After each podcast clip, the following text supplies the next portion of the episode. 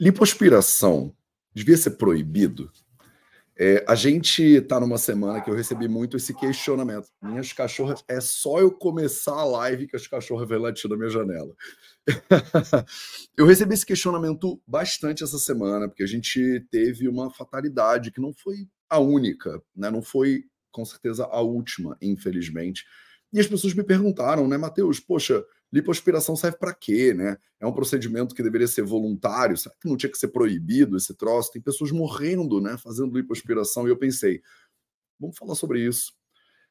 A live do Projeto 0800 é, de sábado, ela é uma live de notícias, né? Então eu pego as notícias da semana e trago para vocês. E como essa semana a gente teve uma notícia muito relevante a respeito de lipoaspiração, é sobre isso que a gente vai falar, entre outras cocitas, mas na nossa live de hoje.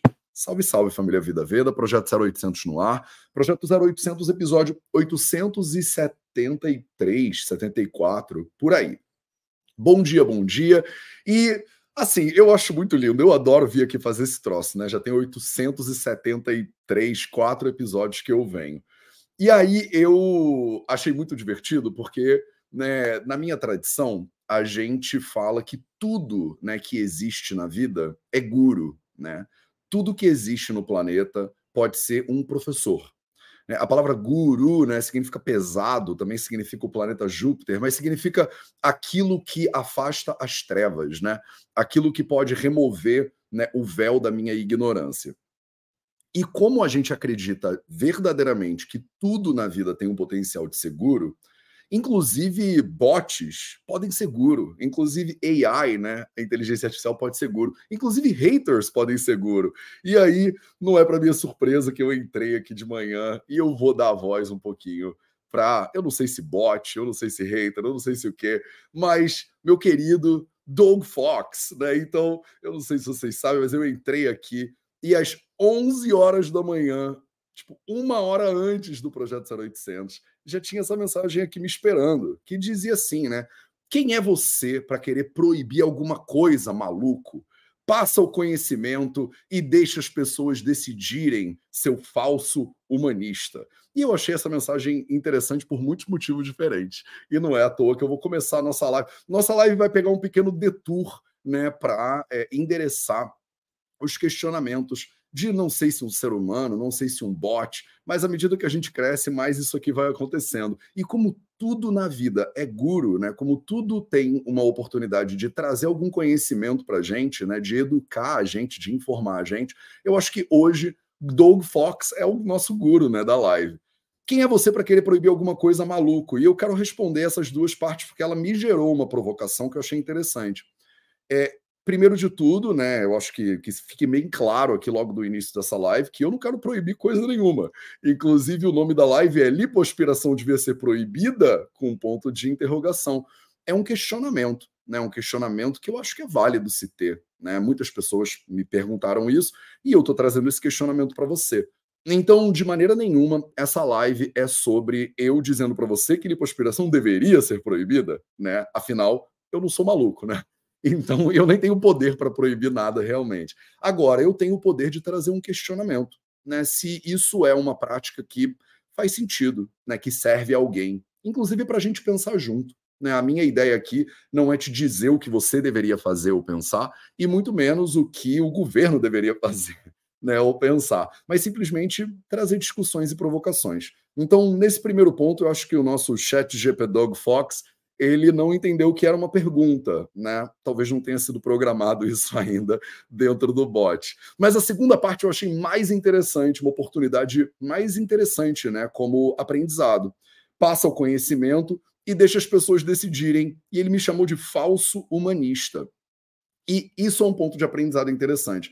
Porque eu não sou especialmente familiarizado com o movimento humanista. Então, eu não me digo um humanista por aí. Eu não sei se eu sou humanista ou se eu não sou humanista. E aí, eu tive a oportunidade de parar, né, já que o Doug Fox, é, seja lá o que isso seja, né, me colocou esse questionamento, né, se eu sou ou não um falso humanista, a gente vai começar a live de hoje com um momento nerd, é, tentando entender se eu sou ou não sou e se você é ou não é uma humanista.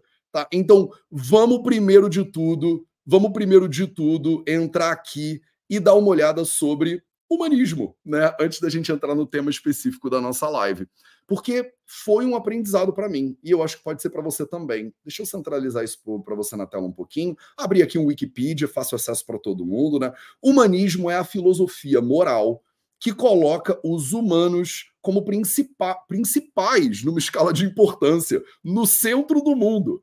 É uma perspectiva comum a uma variedade de posturas éticas que contribuem a uma importância à dignidade, aspirações e capacidades humanas, particularmente à racionalidade. Embora a palavra possa ter diversos sentidos, o significado filosófico essencial destaca-se por contraposição ao apelo ao sobrenatural ou a uma autoridade superior. Interessante, estrito senso, eu não sou um humanista.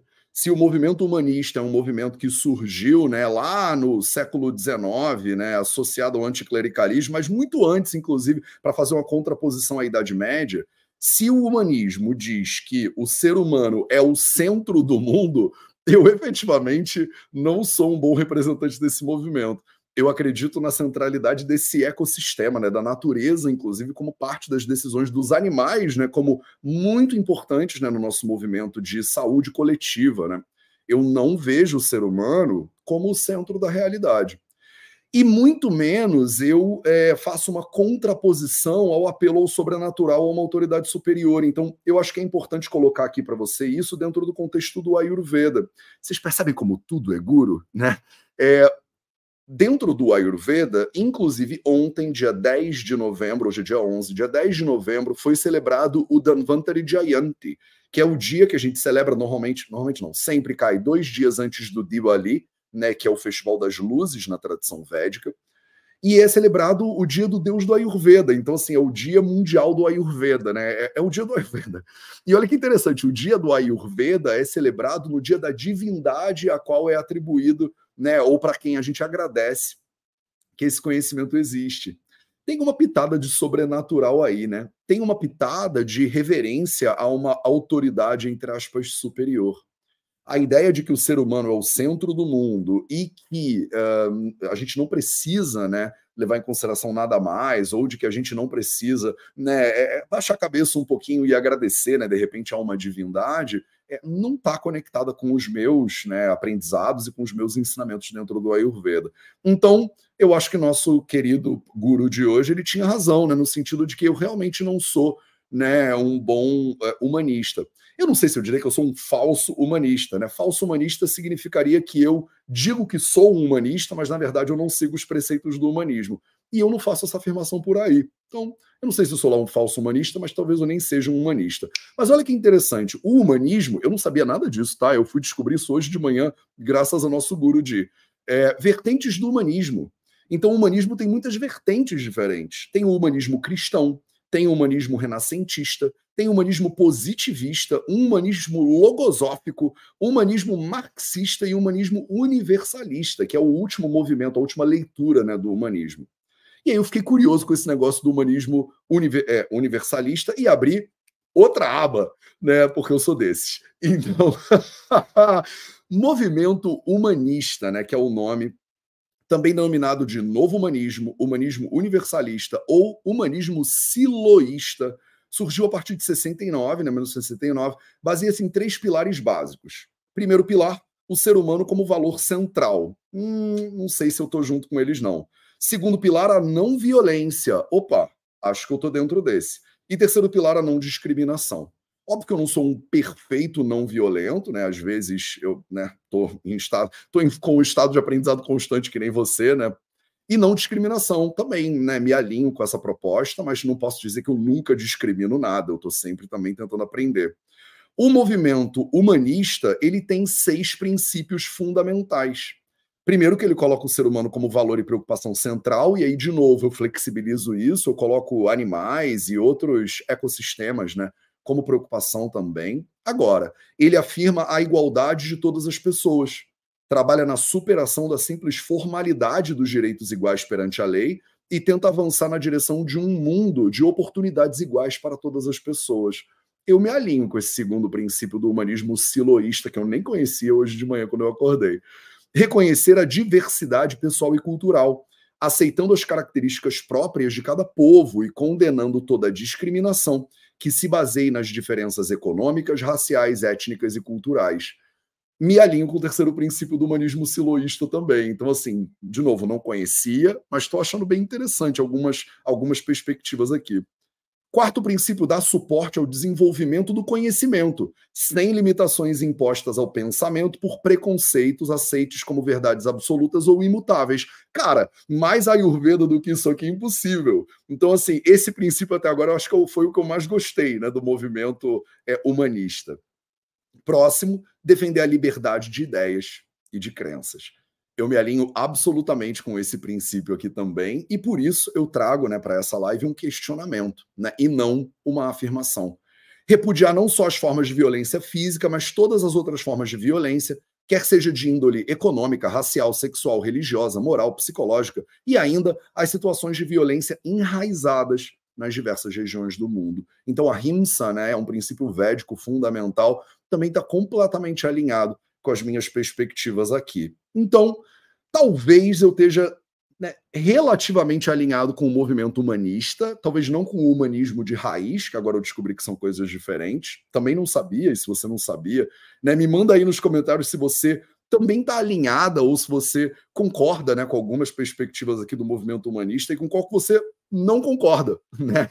De repente tem alguma dessas perspectivas aí que você não curte muito e eu tô junto contigo, tô tentando aqui me descobrir. Então, esse foi né, nosso momento de aprendizado do dia de hoje, graças ao nosso guru Doug Fox, que eu acho que se expressou de maneira um pouquinho violenta, talvez não muito humanista, mas, é, mas que faz parte, né? Às vezes a gente também não consegue se expressar sempre de maneira né, balanceada e tudo mais. E tá tudo certo.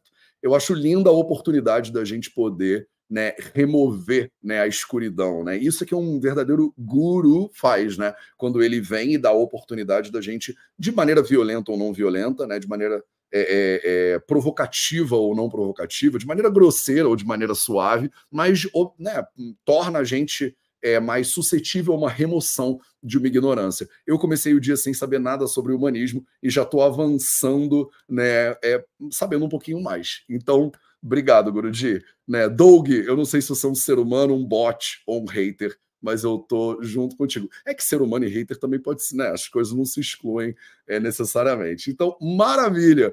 Valdenise disse: Matheus, tem 34 live, likes só na live, mais de 100 pessoas. Então, Valdenise está me ajudando aí, dizendo, galera, olha, é, deixa um like aí, né? Se você está nessa live, né? Aperta no botãozinho de like, isso ajuda a distribuir esse conhecimento para mais pessoas.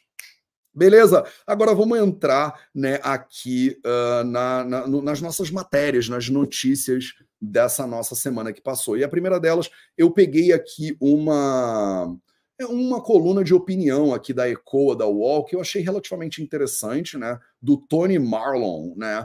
É, quase 6% da população brasileira sofre com a depressão. O que faremos? Eu achei interessante, não vou ler para você, vou deixar aqui na descrição desse vídeo no YouTube, porque é, assim, a gente tem falado bastante, né? Teve um setembro amarelo inteiro falando sobre depressão, prevenção de suicídio, né? É, diversas questões né, de saúde mental. E aí eu achei interessante esse artigo porque ele vem muito uh, na discussão que eu vou trazer para você na nossa live de hoje, né? 300 milhões de pessoas ao redor do mundo sofrem com depressão. 12 milhões são brasileiras. É louco isso, né? 6% da população do país sofre de depressão, e aí ele faz questão de trazer alguns questionamentos que eu achei bem interessantes, assim, né? Tipo, para dizer, por exemplo, né? É, entre tantas crenças fazem a conversa e o agir sobre o assunto mais desafiadores, a primeira é que a depressão só alcança classes sociais mais altas, empobrecidos não têm tempo para isso. Então ele fala, inclusive, né, numa conversa que ele teve com um senhor de 60 anos, que dizia alguma coisa parecida. Ele fala: nenhum dos meus amigos de 60 anos ou das pessoas que eu conheço teve depressão até hoje. Isso é coisa de gente desocupada. E o Tony Marlon ele está vindo, acho que, questionar e ponderar né, essa observação de que a ideia de que você está deprimido é porque você não tem nada para fazer da vida, ou porque você não tem, como é que é, louça para lavar ou roupa para lavar. Né? Então, achei bem interessante né, o questionamento dele. O segundo ponto é que sim, existe, está na boca de muitas pessoas por aí, de que homem de verdade não tem depressão. né, o que é absolutamente mentira, né? Então, enfim, é, não, de novo, não vou ler ela inteira para você, vou botar ela na descrição aqui desse vídeo no YouTube, se você quiser, você pode ir lá dar uma olhadinha depois. Mas o fato de que 6% da população brasileira sofre com depressão, é, de que a gente é talvez o país mais ansioso do mundo e o segundo mais deprimido, é, possa ter a ver com os fatos do que a gente vai comentar, que é o assunto principal da nossa live, que é a lipoaspiração. Né? Tudo começou com essa notícia aqui, tá? Na verdade, não essa notícia aqui, desculpa. Então, é, essa semana, não sei se vocês viram, mas uma influenciadora chamada Luana Andrade, ela, uma jovem, né, acho que assistente de palco de um programa de televisão, ela perdeu a vida durante aos 29 anos de idade, o que é, é bem absurdo, assim, né?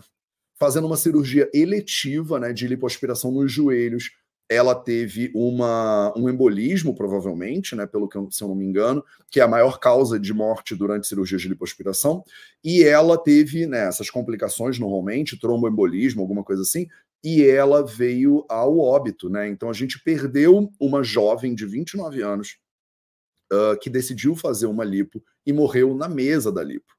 Né? Teve uma amiga né, dela que aí saiu no Metrópolis, saiu na Globo, saiu no Folha, saiu em todos os jornais não é à toa que isso chegou até mim, as pessoas estavam me perguntando também.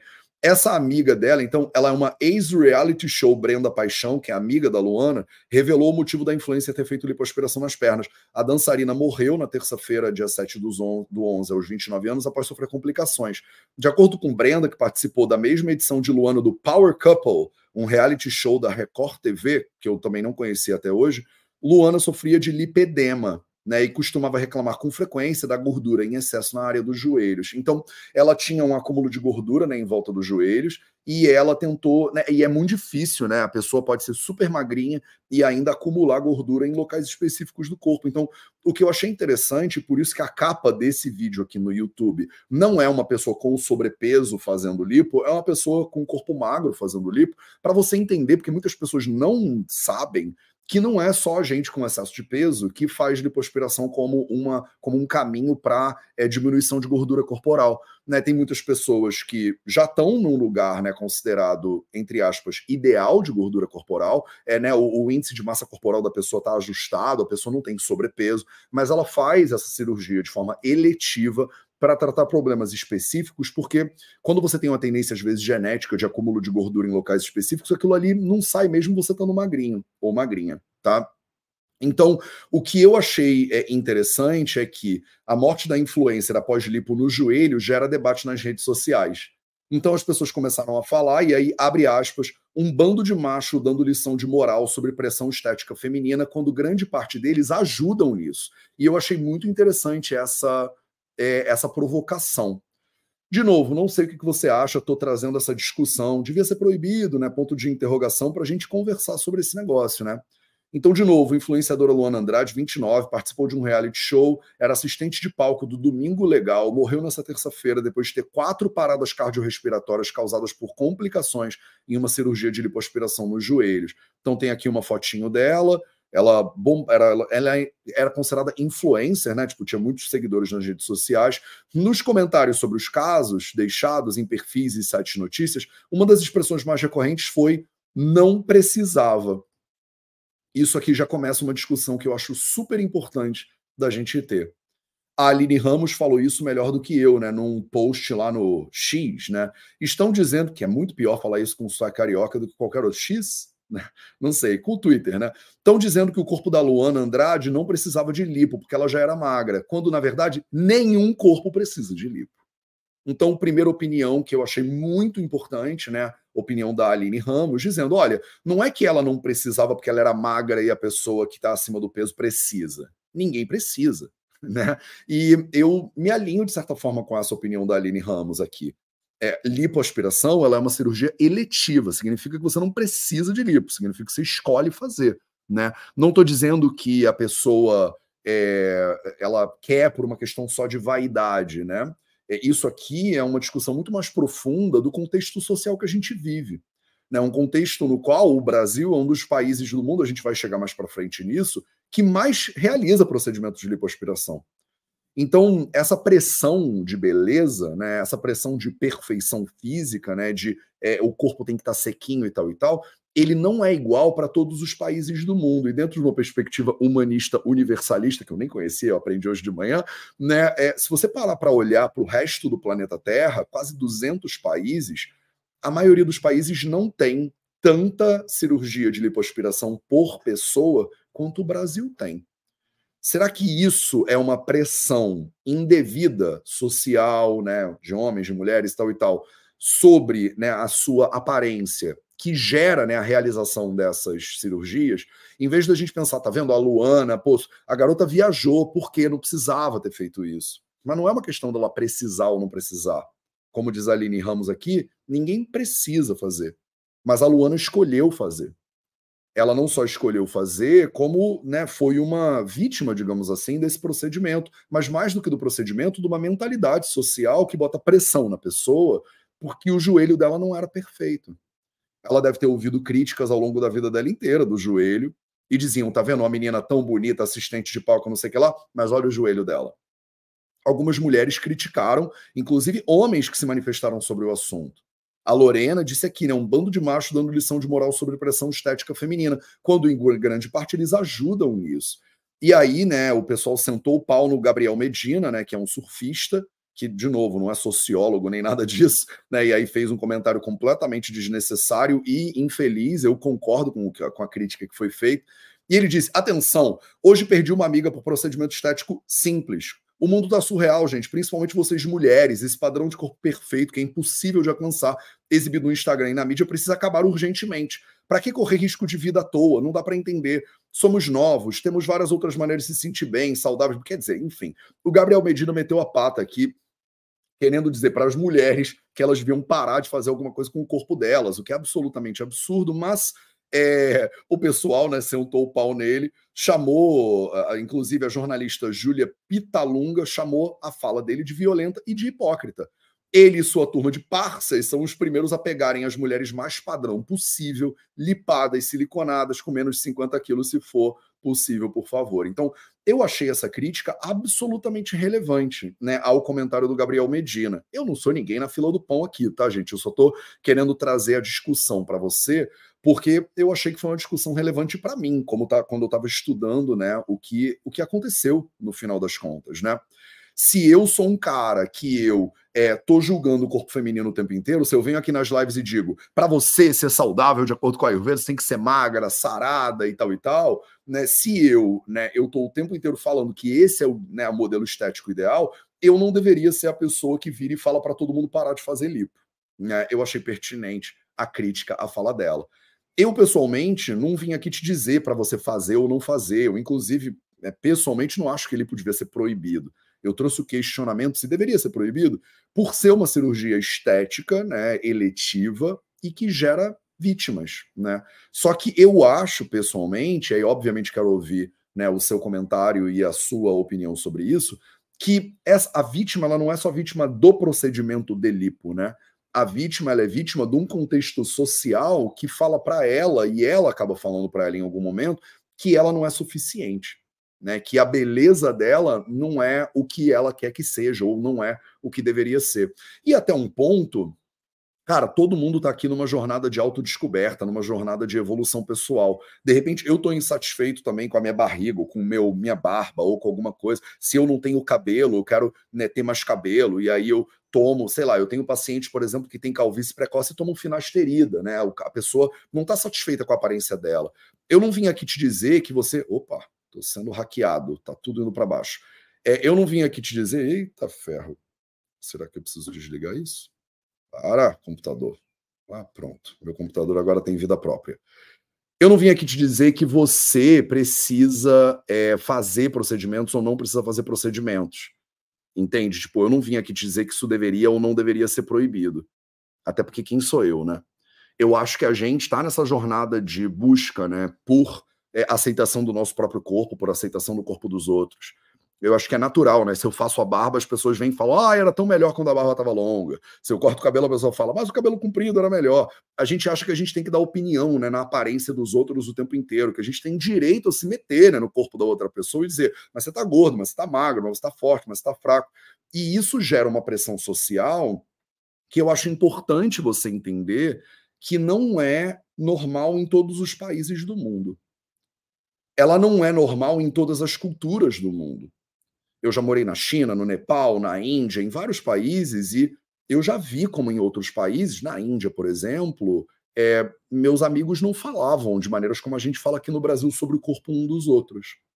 Essa menina, né, a Luana, essa jovem, essa mulher, ela estava né, dançando, expondo o seu corpo publicamente na televisão e tudo mais, e com certeza ela ouviu questionamentos sobre o joelho dela, entende? Então, não é só que ela é vaidosa excessivamente, né? É uma pressão social que né, homens passam e mulheres passam infinitamente mais do que os homens. Então, eu acho que esse questionamento é muito mais um questionamento se a lipo devia ser proibida ou se a gente deveria fazer tanto esse procedimento assim por uma questão de pressão interna ou de pressão externa, né? Eu vou continuar, tá? É que meu computador ficou meio doido aqui. Não sei se eu estou sendo hackeado, né? Mas, é, olha, tá indo tudo para baixo. Gente do céu, perdi o controle completamente sobre a minha tela. Eu acho, será que é um, será que é hacking isso? Deixa eu ver se eu der um se eu der um refresh aqui na página, se ele continua fazendo isso. Gente, perdi o controle total do meu computador. Não consigo. Ele vai para baixo. Meu mouse está desligado. Pronto. Consigo ir para cima? E ele vai descer? Não. Ele só queria ir até embaixo mesmo. Pronto. Influencer. Então, deixa eu me tirar, deixa eu botar isso aqui e tirar da frente. Não, não era isso que eu queria fazer. Deixa eu me tirar da frente, só para vocês verem, né, que isso não é um caso só. Está vendo? Ó, influencer morre por infarto aos 41 anos. Sintomas são atípicos em mulheres. É, essa daqui não foi por uma questão de lipoaspiração, né? É, Bandwall, morre modelo de 27 anos. Gente, eu realmente perdi o controle do meu computador. Não consigo mexer no meu computador. Pronto, quando chega até embaixo, eu consigo levar ele de volta para cima? Não consigo porque ele desce automático. Não sei o que está acontecendo, mas modelo morre durante, né, aos 27 anos. É, uma modelo quase morre aos 90. Meu computador está inteiro indo para baixo, sem controle. É, no Extra, por exemplo, ex-modelo Paula Rocha morre após lipoaspiração. Um, no estado de São Paulo, lipoaspiração além de Luana Andrade. Então tem outras pessoas. Liliane Amorim, por exemplo, morreu depois de uma lipoaspiração. Tainara né, teve problema com a lipoaspiração. Marcos Mena, do LS Jack, teve problema com lipoaspiração. Então, quer dizer, eu estou trazendo vários, eu vou botar essas matérias porque meu computador está louco aqui, para você na descrição desse vídeo. Mas a gente não, não é só um caso, percebe? Não foi a Luana que morreu por causa de lipoaspiração né, uma série de outras influenciadoras, uma série de outras pessoas famosas, uma série de outras pessoas não famosas, é importante ser dito também, não é só pessoa famosa né, que morre, mas a gente fica sabendo que essa pessoa tem um milhão de seguidores, dois milhões de seguidores, e aí todo mundo fica sabendo. Mas com certeza tem pessoas que não têm seguidores, que nem têm redes sociais e que morreram por causa desse procedimento também. Então, é importante a gente levar isso em consideração, né? Botei aqui, por exemplo, o Departamento de Comunicação Institucional da Unifesp, uma matéria falando sobre o lado obscuro da beleza. Mais de 90% das certidões. Ó, oh, é só eu vir para cá que ele para de funcionar. Se eu saio dele, opa, aí eu tenho controle sobre ele. Então tá, eu vou ficar aqui então, nesse controle. Mais de 90% das certidões de óbito de pessoas que faleceram após passarem por lipoaspiração não trazem informações precisas o preenchimento incorreto dificulta estabelecer a real causa de morte. Então você tem né, não só esses procedimentos sendo realizados, como a gente não conseguindo se informar adequadamente sobre esses procedimentos. Peguei um artigo aqui, por exemplo, da Sociedade Brasileira de Dermatologia, falando sobre mortes relacionadas à lipoaspiração no Brasil. E eles trazem números, né?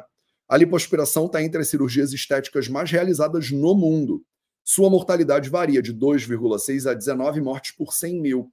É, eu não sei se você tem noção né, de estatística médica, mas 19 mortes a cada 100 mil procedimentos realizados significa que esse procedimento ele é relativamente seguro. Né? Na verdade, ele é bastante seguro. Dados obtidos por questionários a membros da sociedade médica e retrospectivos obtidos em ML é, são falhos. O primeiro pelo viés profissional e duplicidade, e o segundo pela falta da causa mortes. Então, a gente, na verdade, né, isso que esse artigo aqui está, acho que querendo sugerir, a gente não sabe certinho quantas pessoas morrem por lipoaspiração no mundo direitinho. Por quê? Porque o preenchimento né, do relatório, né, é do, desses reports aí para o IML e tal e tal, são falhos. Então a gente não bota direitinho a causa mortes, então a pessoa não sabe né, exatamente por que, a gente fica sem saber estatisticamente por que, a pessoa morreu. A maioria dos casos que são documentados, ó, tá escrito aqui embaixo, 102 mortes e 86 certidões de óbito. Tromboembolia pulmonar foi a causa morte citada em 17,44%. 45% no mesmo dia da cirurgia, 53% realizados em hospitais, 61% isolados. Então, a gente. É, o que, que acontece? O que, que é uma tromboembolia pulmonar? Para você entender, porque eu acho que isso é relevante para a nossa discussão também. Quando você faz uma cirurgia e você bota uma sucção lá dentro, porque a lipoaspiração é um procedimento relativamente simples. Você faz uma incisão e bota um tipo um aspirador, se chama lipoaspiração, né? E aí você faz uma sucção desse troço.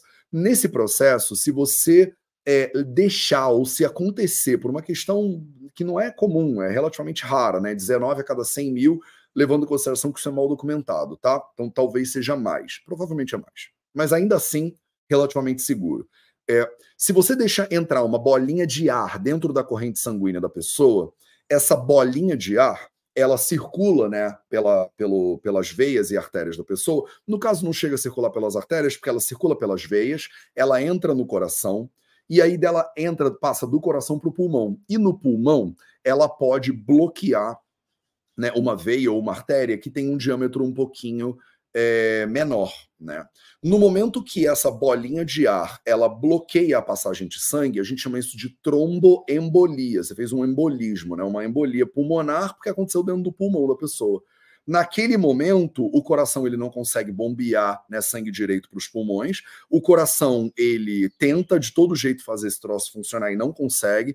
Por isso que no caso da Luana Andrade, ela teve quatro paradas cardiorrespiratórias, né? Durante esse procedimento, a gente tenta reavivar ela, mas o, o trombo, né, essa, essa bolinha de ar, ela já bloqueou ali né, a circulação sanguínea e a gente não consegue entrar e tirar ela a tempo o coração da pessoa para de funcionar né, em algumas tentativas, o cérebro para de funcionar em seis ou sete minutos, depois que o coração para de bombear para o cérebro. Então, só para você entender, a gente tem uma janela de tempo na emergência médica muito curta para tentar reavivar a pessoa é, antes do corpo dela parar de funcionar e o cérebro parar de funcionar.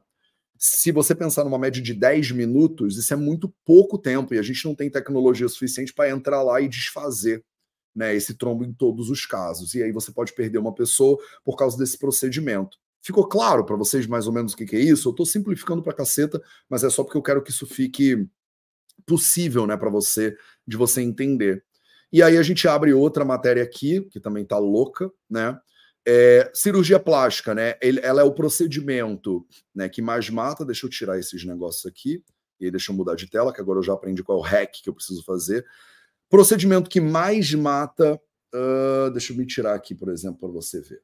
Procedimento que mais mata no país merece atenção.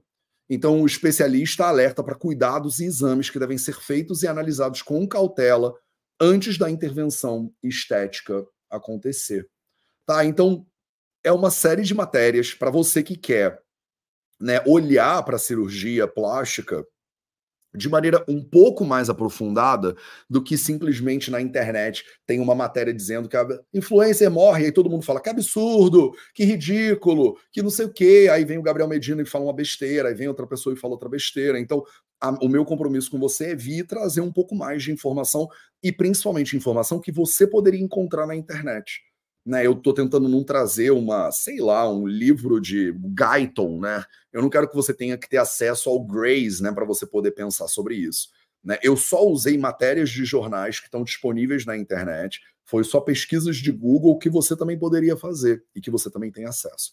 Nada disso é conhecimento científico, você tem que saber estatística médica, saber ler artigo no PubMed para você navegar. Tá entendendo?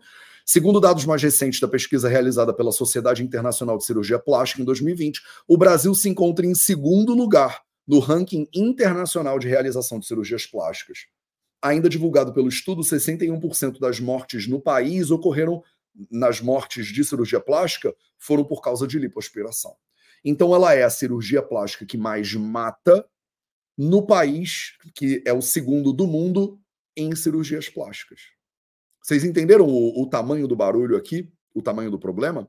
De acordo com a especialista Aline Carvalho Dinali, Dinali, cirurgia plástica em Belo Horizonte e médica legista da Polícia Civil em Lavras, é necessário realizar exames com antecedência, traçar o risco cirúrgico do paciente, preparar-se para a cirurgia com a adoção de hábitos saudáveis e manutenção do peso ideal, e ainda escolher um profissional qualificado. Olha como é complexo, né? Olha como não é simples é, a decisão, né? Enfim, vou botar essa matéria para você aqui na, na, descrição, se você quiser ler mais sobre o que, que você deveria né, fazer né, quando você está pensando em realizar cirurgia plástica. Uh, matéria agora do Metrópolis. Né? No Brasil, em média, são feitas 596 lipoaspirações a cada 24 horas. 24 horas por dia. 596 procedimentos de lipoaspiração. Aí você começa a entender por quê se a cada 100 mil morrem 19, ou até mais, possivelmente, se a gente faz 596 todo dia, a gente faz mil a cada dois dias, a gente faz 100 mil, faz a conta aí, né? Quanto tempo leva para a gente ter né, uma quantidade de pessoas? Há quantos dias morre um ser humano estatisticamente aí por causa desse procedimento?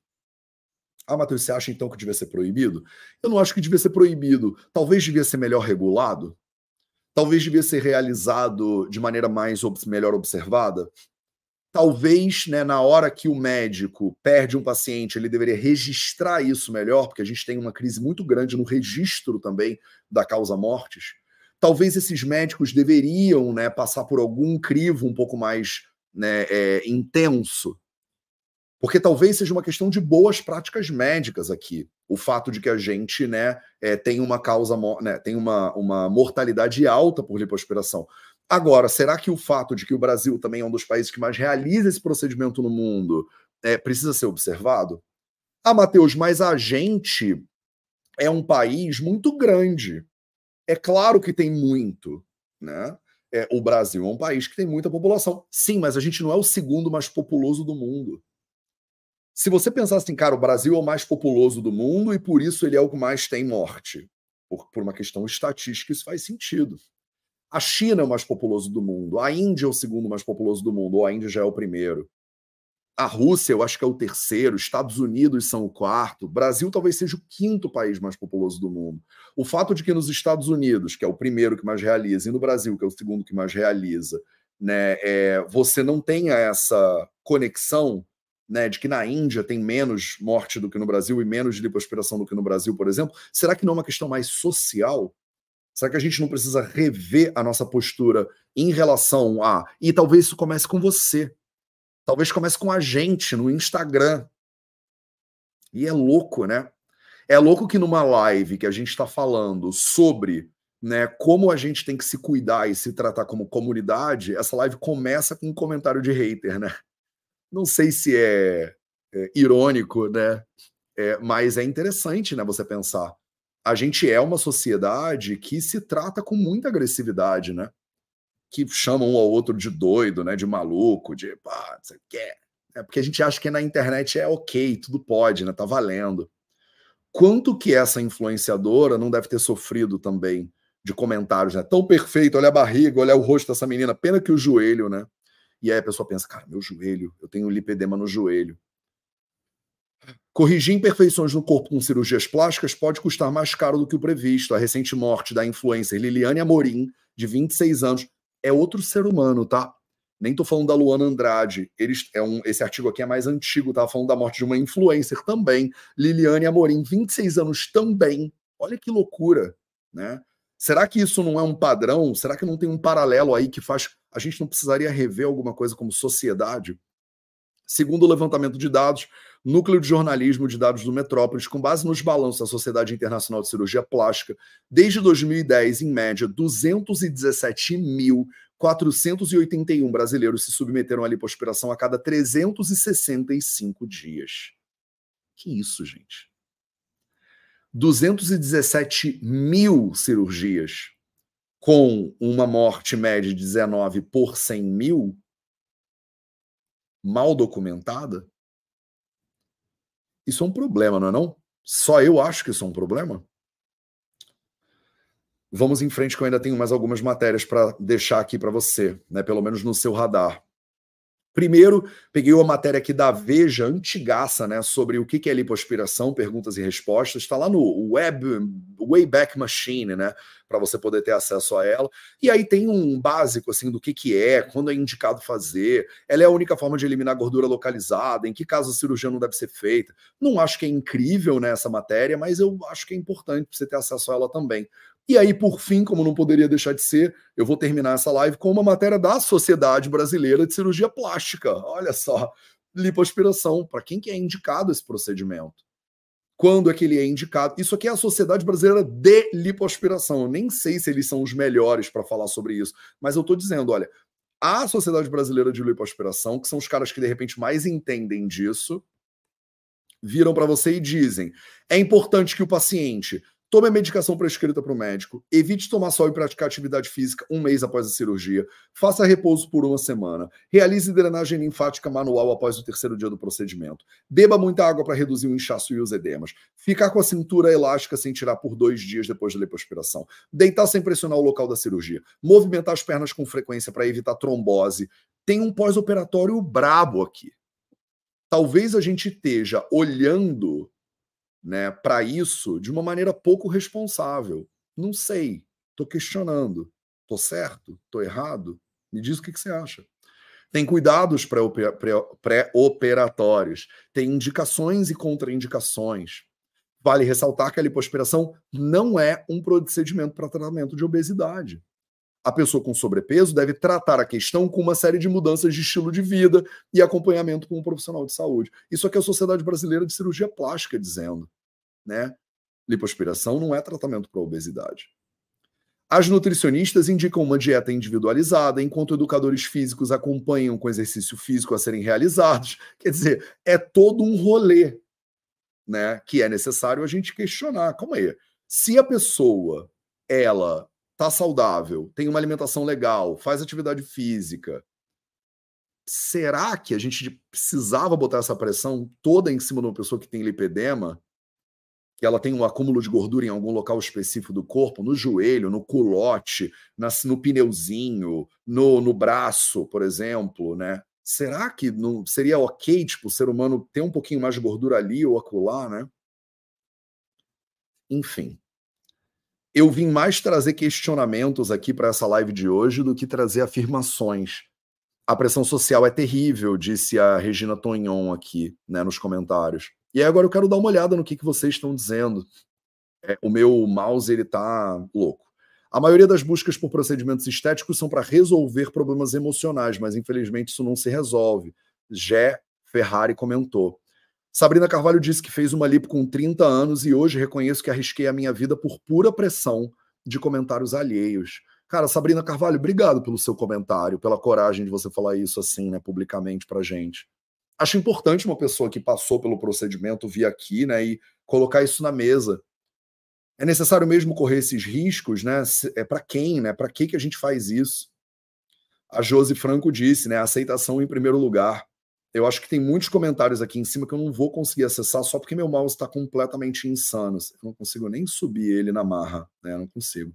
Mas tem muitos comentários aqui, vocês conseguem olhar né, no nosso YouTube, né, que foram feitos durante a live, é, relativizando né, esse questionamento, né? Tipo, é, relativizando essa, é, é, é, a realização do procedimento, né? O que, que eu acho importante para você, né, como eu botei no título da live? Você entender quais são os riscos da lipo. Né? Você entender que tem riscos. Não é um troço só que você vai lá, faz e acabou.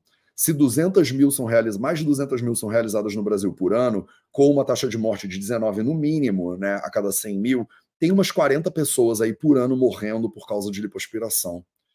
Eu não acho que deve proibir o procedimento, mas de repente ele deveria ser melhor regulado, deveria, deveria, as pessoas deveriam ser melhor é, assistidas. De repente você deveria conversar com alguém que poderia te, né, te educar a respeito dos riscos. Eu acho que isso é diminuído, dizendo, ah, são só 19 a cada 100 mil, é um procedimento muito seguro, mas 19 é muita gente, né? É muita gente que, se você virasse agora para a pessoa e dissesse, olha, se você morrer na mesa, você ainda assim faria? A sua vida, ela estando em risco, estatisticamente com muito pouquinho risco, mas em risco ainda assim, você faria? Sabe? Vale a pena esse troço? Será que não é muito mais a gente, como sociedade, trabalhar esse lugar de aceitação? Será que isso não seria um pouco mais né, humanista, talvez? Eu nem sei se eu sou humanista, eu acho que eu não sou muito, não, tá?